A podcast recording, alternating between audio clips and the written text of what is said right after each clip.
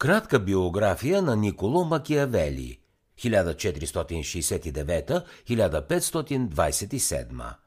Италианският политически философ Николо Макиавели е известен с дръзката си препоръка, че държавник, който иска да запази и да засили властта си, трябва да прибягва до измама, лукавство и лъжи, като ги съчетава с безмилостна употреба на сила.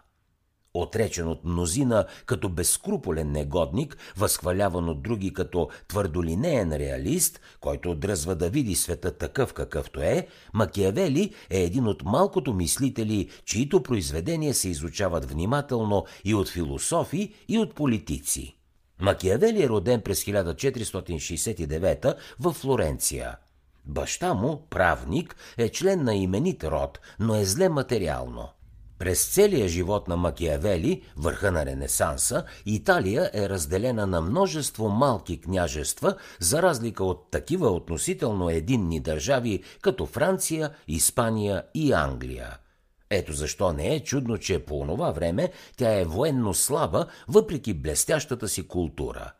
В младежките години на Макиавели Флоренция е ръководена от прочутия управник от рода на Медичите Лоренцо Великолепни. Но през хиляда четиристотин деветдесет и втора Лоренцо умира и няколко години по-късно Медичите са прогонени от Флоренция. Тя става република и през хиляда четиристотин деветдесет и осма двадесет и девет годишният Макиавели успява да се добере до високо място във флорентинската градска управа.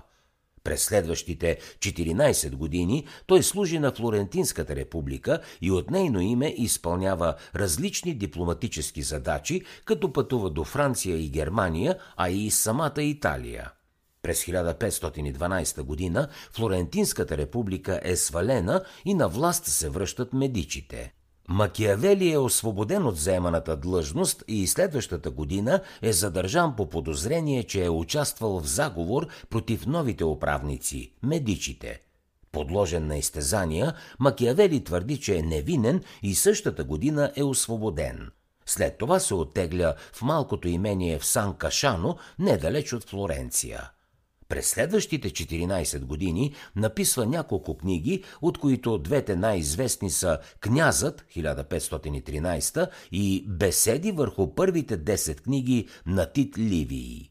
Между другите му произведения са «Военното изкуство», «История на Флоренция» и «Мандрагора» – чудесна пиеса, която, макар и рядко, се играе и днес.